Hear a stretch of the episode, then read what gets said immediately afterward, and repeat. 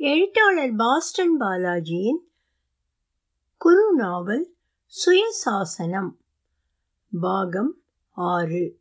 ஒலிவடிவம் சரஸ்வதி தியாகராஜன் பாஸ்டன். மாகாணி கிழங்கை கொண்டு வைத்த சிவகாமி ஆண்டாளே இன்னொரு அருவாமனை ராமாயி வீட்லேருந்து வாங்கிட்டு வா. நரம்பு எடுத்துக்கிட்டே பேசலாம். வேலைக்கு வேலையும் ஆகும் என்றபடி தோல் சுரண்ட ஆரம்பித்தாள். செல்வத்தையும் சோமுவையும் இங்கிருந்து அனுப்ப முடியாது. முடியாதும்மா. அப்படி போகிறதுன்னா கடனை அடைச்சிட்டு போங்கங்கிறாரு பண்ணையார். ஆ அப்படி வாங்க வழிக்கு. நாலு பிள்ளை பிறந்தா நாலு பிள்ளையும் அடமானமா? பிள்ளையே பிறக்கலைன்னா கடனை எவன் அடைப்பான்?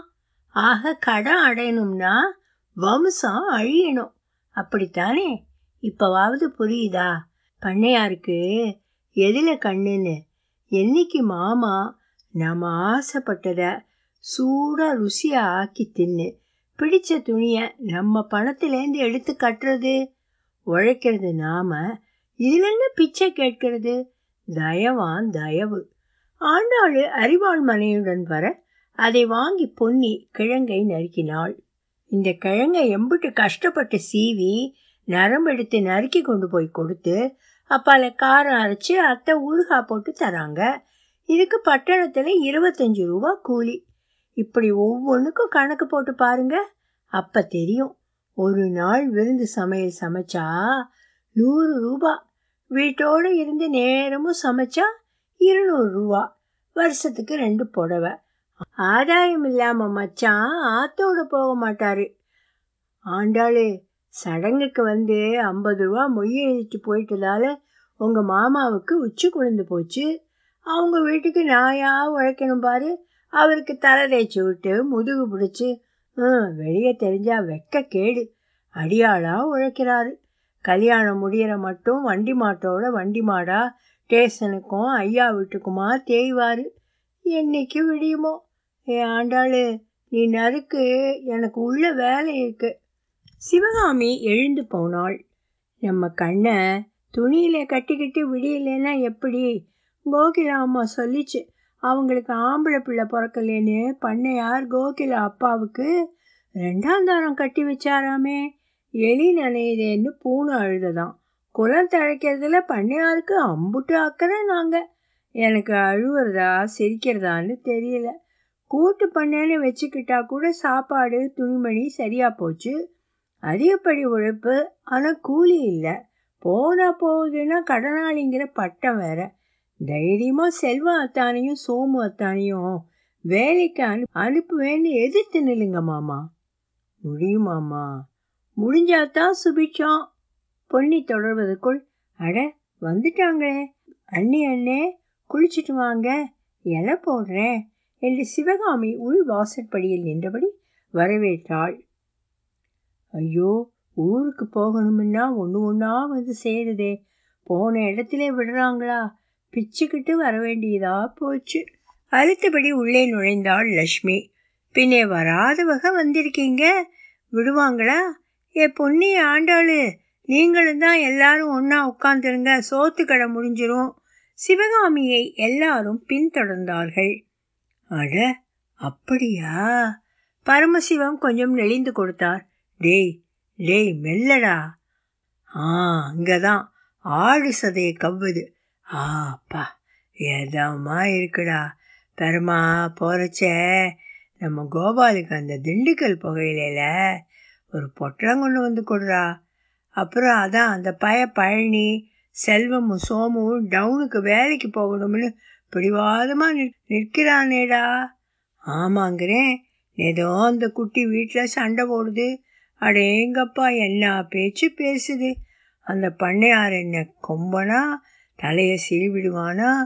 என்ன அப்படி பார்க்குறீங்க? வெய்யாலும் அந்த பொண்ணு சொன்ன பேச்சுங்க. போலீஸ் மந்திரி வர போகலாங்குது. ஏண்டா அந்த பொண்ணு பழனிக்கு என்ன வேணும்? பொஞ்சாதிக்கு அண்ணன் அண்ணன் மக மச்சின மகங்க பேரு பொன்னிங்க வயசு பதினாறு பதினஞ்சு இருக்கும். என்ன படிச்சிருக்கு தெரியுமா? எட்டாம் கிளாஸு எத்தனை நாளாச்சு இங்கே வந்து? ஆறு மாதம் ஆச்சுங்க. பழனி மக சடங்குக்கு முன்னே வந்தது. அப்பால ஆண்டாளு கூட இருப்பேன்னு அடம்புடிச்சு இவங்களும் வற்புறுத்தவே விட்டுட்டு போயிருக்காங்க. ஆக இது கிளப்பினால் நிலைமை சரியாயிடுங்கிற. ஆமாங்க.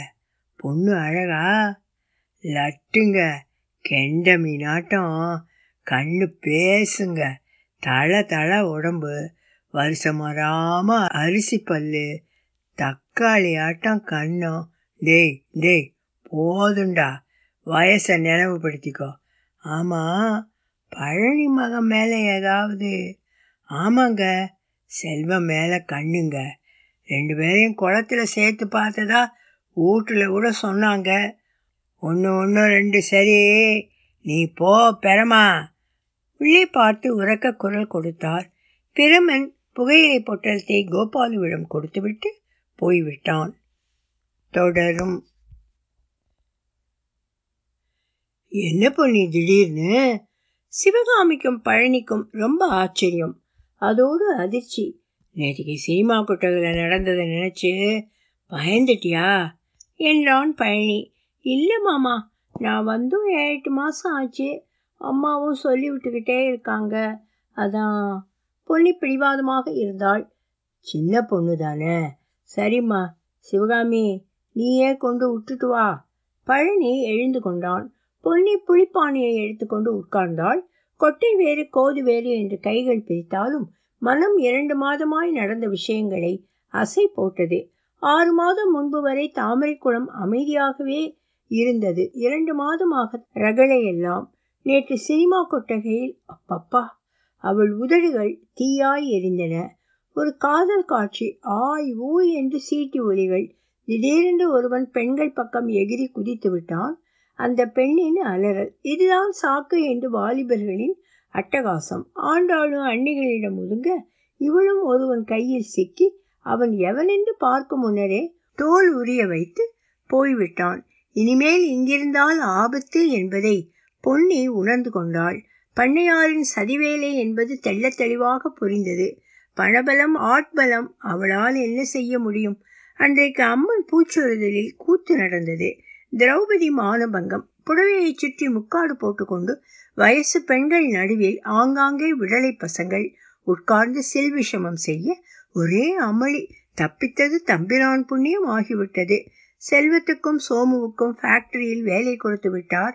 பண்ணையார் அவள் போராட்டம் ஓரளவு வெற்றி பெற்றதே போதும். அவள் முடிவுக்கு வந்து விட்டாள் ஏன்பா பழனி பிள்ளைங்களுக்கு ஃபேக்டரியில் வேலை கொடுத்துருக்குறீங்க.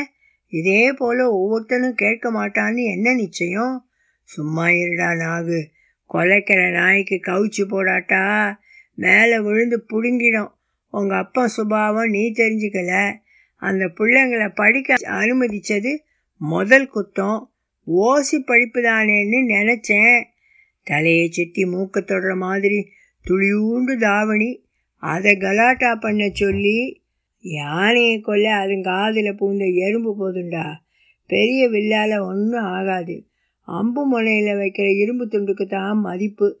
உனக்கு அனுபவம் பத்தாது. நிஜமாகவே பொன்னி அல்வா கணக்கா இருக்கா? டேய் நீ மூணு பிள்ளைக்கு தகப்பான் ஆனாலும் அடங்கலையே. பொறுமையாயிரு. பொன்னி உனக்குத்தான். புலியின் வெறி நாகலிங்கத்தின் கண்களில் மின்னியது. தொடரும். இதென்ன இவ போக்குக்கே விட்டுட்டு இருந்தா இவருக்கு என்ன நல்லது கெட்டது தெரியும்? நான் தான் முதலியே சொன்னேனே. கல்யாணம் அவ இஷ்டம்னு. அப்புறம் மகனும் திட்டம் போட்டு சரி பண்ணுறீங்க ஏண்டி? செந்திலுக்கு என்ன குறைச்சல்? இதுக்கு தான் ஏழு எட்டு மாதமாக அத்தை வீட்டில் சீராடிட்டு வந்தியா? அம்மா எனக்கு இப்போ கல்யாணத்துக்கு அவசரம் இல்லை. ரெண்டு மூணு வருஷம் போகட்டும். அதுவும் நான் செல்வம் அத்தானத்தான் கட்டிக்குவேன். ஏகப்பட்ட சொத்தோடு உட்கார்ந்துருந்து சாப்பிட்ற உங்கள் அண்ணன் மகனை விட ஓடி ஆடி சம்பாதிக்கிற அவர் எவ்வளவோ மேல். அவகிட்ட என்னங்க பேச்சு? நீங்கள் போய் முகூர்த்தம் வையுங்க. எங்கே துள்ளிடுவான்னு பார்ப்போம் ஓடி கேடி போக மாட்டோமா அத்தான் வீட்டில் மண்ணெண்ணையும் தீப்பெட்டியும் கூடவா கிடைக்காது? அடி பாவி கூசாம சொல்கிறாளே இவளை இவளை என்ன செய்தா தேவலை. பற்களை நர நரவென்று கடித்தாள். ஐயர் வீட்டுக்கு வேலைக்கு போறேன்னுட்டு கண்ட கண்ட புஸ்தகங்கள் எல்லாம் படித்து நல்ல விவகாரம் பண்ண தெரிஞ்சு வச்சிருக்கா. என்ன குத்துக்கல்லு கணக்காக பேசாமல் இருந்தா என்ன அர்த்தம்? லக்ஷ்மி விஷ பரீட்சை செய்ய எனக்கு இஷ்டம் இல்லை. இருக்கிறது ஒருத்தி அவளுக்கு பிடிக்காத ஒன்றை பண்ணிட்டு அப்புறம் லபோ திபோன்னு அடிச்சுக்கிறதுல லாபம் இல்லை. செல்வமும் இளம் வயசு பத்து கிளாஸ் படிச்சிருக்கான் ஃபேக்ட்ரியில் வேலை பார்க்குறான். இந்த வேலை இல்லாட்டாலும் மூட்டை தூக்கியாவது காப்பாற்றுவான் சிவகாமியும் கண்ணுக்குள்ளே பொத்தி வச்சுக்குவா. அப்புறம் ஓம் பிரியம் ஏதாவது லாப நஷ்டம்னா எங்கிட்ட புலம்பக்கூடாது. கண்டிப்பாக பேசிவிட்டு எழுந்து போய்விட்டார் ராமையா. இப்படி இடம் கொடுத்ததுனால தானே இவ அண்ணன் பரிசம் போட வந்த அன்னைக்கு அழிச்சாட்டியம் பண்ணினான் ஆனாலும் பொட்டச்சிக்கு இத்தனை அழும்பு ஆவாது. அப்பனும் மௌனும் எக்கேடு கெட்டு போங்க. தனக்குள் புலம்பிக் கொண்டிருந்தாள் லக்ஷ்மி. என்னப்பா அது? நீங்கள் போட்ட திட்டத்தில் பொன்னி ஊருக்கு போயிடுச்சு என்னமோ பொன்னி உனக்கு தான் நீங்கள் பதறாதடா. பதறாத காரியம் செதறாது. கிளி தானே வலையில் சிக்கும் பாரு. பரமசிவம் மீசையை தடவி கொண்டால் அற்புதமான திட்டம் உருவாகி விட்டது என்று அர்த்தம். ஃபேக்டரியில் சங்கூதும் சப்தம் என்னப்பா அது? மணி பன்னெண்டாகலையே. அதுக்குள்ள சங்கூதுது? யாருக்கு என்ன ஆபத்தோ? வா போய் பார்க்கலாம். அங்கவசரத்தையும் கைத்தடியையும் எடுத்துக்கொண்டு மகனுடன் புறப்பட்டான் பரமசிவம். தொடரும். வீடே சோகமயமாக இருந்தது.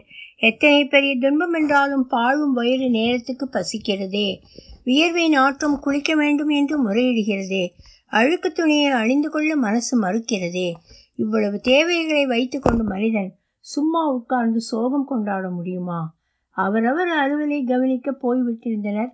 தந்தி வந்ததும் அடம் பிடித்து பெற்றோருடன் கிளம்பி வந்துவிட்ட பொன்னி பதினைந்து நாட்கள் கழிந்து பெற்றோர் புறப்பட்ட போது கிளம்ப மறுத்து தங்கிவிட்டாள். இப்போது ராமையாவுக்கே மகளின் பிடிவாதம் வெறுப்பாய் இருந்தது சிவகாமியும் பழனியும் எத்தனையோ சொல்லி பார்த்தனர். பொன்னியின் மனம் உடும்பாய் இருந்தது பண்ணையார் மனசு தங்கம் என்ற அத்தையும் மாமாவும் உருகி போனார்கள். ஏழு எட்டு மாசம் செல்வத்துக்கு சம்பளம் கொடுத்ததை சொல்லி சொல்லி மாய்ந்து போனார்கள். விபத்து நடந்தவுடன் தனியார் மருத்துவமனையில் சேர்த்து பணம் கட்டி வைத்தியம் பண்ணிய அறையை கொண்டாடினார்கள். பொன்னி ஒரே ஒரு நாள் ஆஸ்பத்திரியில் அவரை சந்திக்கும்படி ஆயிற்று. பசுத்தோல் போர்த்திய புலி எல்லாம் வேஷம். என்று அவளுக்கு தெள்ள தெளிவாக புரிந்தது. அவள் சொன்னால் யார் நம்புவார்கள்? காமாலை கண் என்று கண்டிப்பார்கள். ஏரில் உள்ள காளையை கொண்டு செருப்பு தானம் செய்கிற வள்ளலை இனம் கண்டுகொள்ள முடியாத கருத்து குருடர்களை திருத்துவது எப்படி? இதிலே ஒழுங்காக வயல்வேலைக்கு போன செல்வத்தை ஃபேக்டரியில் சேர்க்க வைத்தது இவளால் தானே என்பது போன்ற மறைமுக குற்றச்சாட்டு வேறே. எப்படி இருந்தால் என்ன? ஒரு கை மணிக்கட்டோடும் ஒரு கை முழங்கையோடும் துண்டாகிவிட்டது அவள் அத்தான் இனி ஊனமுற்றவன். இதை நினைத்து விம்மி விம்மி அழுதாள் பொன்னி. அட பொன்னி எப்ப வந்த? தைரியமா சாட்டையாரை அடிக்கிற மாதிரி பேசுற பொன்னியா அழுவுறது? உன் கண்ணீரை துடக்க எனக்கு கையில்லை. உன்னை கட்டிப்பிடித்து கொஞ்சி விளையாட எனக்கு கையில்லை. உங்கள் அம்மா அப்பா சொல்கிறபடி செந்தில கட்டிக்க பந்தாரமாக வாழலாம். இந்த முடவனை கட்டிக்கிட்டா என்ன சுகம்? அம்மா சொல்கிறா போல அவளுக்கு தீராது. உனக்கேன் தலைவிதி. செல்வத்தின் வாயை தன் தளிர் விரல்களால் பொத்தினான் பொன்னி. இன்னொரு வாட்டி இந்த மாதிரி பேசினீங்க தாமரை குளத்தில் விழுந்துடுவேன். அதுக்கு கையில்லாட்டாலும் என்னை கட்டிக்கும். கையாலே தள்ளி இருந்தால் ஒதுங்கி இருப்பேன். நீங்கள் சொல்லாலே தள்ளுறீங்க. பரிசம் போட வந்தவங்க முன்னால் உங்களை தான் கட்டிப்பேன்னு அடம் பிடிச்சிட்டு இப்படி தனியாக நானே கஞ்சி கொடுத்து ராப்பகலாக உங்கள் கூடவே இருந்தவளை எவன் கட்டிக்குவான்? அப்படி கட்டிக்க நோங்கி இருந்தா நான் ஏன் ஊருக்கு போகல? என்ன கேவலமாக நினைச்சுக்கிட்டீங்க. நீங்கள் வேணா எனக்கு அப்படி ஆயிருந்தா வேற வேற. பொன்னி தேம்ப பொன்னி பொன்னி. இத யாராவது பார்த்தா கண்ணை தொடச்சிட்டாதான். இல்லை போனால் நான் இன்னைக்கு சாப்பிடவே மாட்டேன். என்று செல்வம் கெஞ்ச மழையின் இழை வெயிலை போல் வெண்பற்கள் பளிச்சிட சிரித்தாள் பொன்னி. இதோ பாரு கொஞ்சம் கை வேண்டாம். வாய் இருக்கே நீ தான் கட்டி பிடிக்கணுமா? நானா கட்டினா பிடிக்காதா? உனக்கு கைகளாக நான் இருக்கேன். இன்னொருத்தனை கட்டிக்கிறது இந்த சென்மத்தில் இல்லை. மனசால உங்ககிட்ட தாலி கட்டிக்கிட்டேன். இன்னொருத்தனுக்கு முந்தி போட மாட்டேன். தோப்பிலே உன் மடியிலே படுத்து புரண்டவ இன்னொருத்தன் கூடவா? சரி அந்த பேச்சு நீ இல்லை. சரியா? அம்மாடி இன்னும் கோபம் தனியிலையா அதெல்லாம் ஒன்றும் இல்லை நீ வாயை தர இந்த ஆரஞ்சியை சாப்பிடு. நான் கிளம்பணும். அதெல்லாம் முடியாது. ஒன்று தந்தாதான். ச்சே இது ஆஸ்பத்திரி. நர்சம்மா வர நேரம். அதுக்கு இடம் நேரம் இல்லை? பொன்னி மறுக்க செல்வம் முரண்டு சுற்றுமுற்றும் பார்த்து பொன்னி தோற்று போனாள். அங்கே நடந்த காட்சியை இரண்டு கொள்ளிக்கண்கள் பார்த்து கொண்டிருந்தன. தொடரும். வாப்பா செல்வம். வா பழனி. எப்படி இருக்க செல்வம்? கை புண்ணெல்லாம் ஆறி போச்சா? ஃபேக்ட்ரியில் கணக்கு எழுதுகிற வேலை போட்டு தர சொல்லியிருக்கேன். என்ன சொல்கிற ஒரு பக்கம் பரமசிவமும் இன்னொரு பக்கம் நாகலிங்கமும் உட்கார்ந்து கொண்டிருந்தனர். பரமசிவத்தின் காலடியில் கோபாலு வழக்கமான சேவை செய்து கொண்டிருந்தான். துண்டை இழிப்பில் கட்டி கூனி வளைந்து நின்றிருந்தான் பழனி. ஐயா கேலி பண்ணுறீங்களா அவனால் எப்படி எழுத முடியும்? மரக்கை ஒன்று செஞ்சு பொருத்தி பயிற்சி கொடுத்தா எழுத முடியும்ப்பா அதுக்கான ஆளுங்களுக்கு லெட்டர் போட்டிருக்கேன். அதாரு மருமக இல்லை? ஆமாங்க மச்சினம் பொண்ணு. செல்வத்தை கட்டிக்க போறவ பாத்தியா ஐயா மனச? என்பது போல் பழனி பார்க்க எல்லாம் போலி என்று கண்களால் பதில் தந்தாள் பொன்னி. ரொம்ப சந்தோஷமுங்க. இந்த ஊரே பொன்னிக்கு பிடிக்கலையாம் வெளியூர் போயிடலாங்கிறா. என்றான் செல்வம். ஏன் ஏன்? ஏம்மா பிடிக்கல? பிடாரி தாயி பொண்ணா கொடுக்குறா? முப்போகம் விளையிற பூமி. அதெல்லாம் உண்டானப்பட்டவங்களுக்கு ஏழை பாழங்களுக்கு எல்லாம் ஒரே இடம்தான். பொன்னியின் பேச்சு பரமசிவத்தை உள்ளூர தாக்கியது. சரிம்மா கடனை கட்டினா போகலாம். கடனா? நீங்க அடிபட்டதுக்கு நஷ்ட ஈடு கொடுக்கணுமே. அட சட்டமும் தெரிஞ்சிருக்கே. மனசின் இரண்டாவது அதிர்ச்சி. ஆமாம் நஷ்ட ஈட்டு பணம் இருபதாயிரம் போக ஒரு லட்சம் பாக்கி நிற்குதே இப்போது பழனிசாமி மனசுக்குள் பொன்னியை பாராட்டினார். அட ஒரு லட்சத்தை ஏமாந்துருப்போமோ?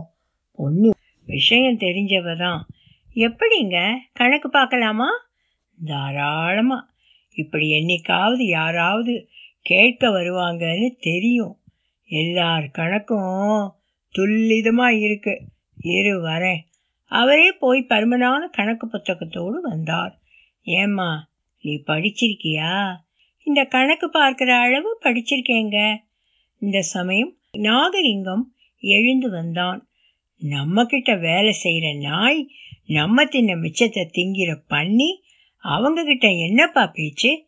ஒரு லட்சம் என்ன? ரெண்டு லட்சம் பாக்கி. என்னடி செய்ய போற? ஏ பேமானி நொண்டு பையனுக்கு பக்காலத்து வேறு. நோட்டை பிடுங்கி கொண்டான். தொடரும்.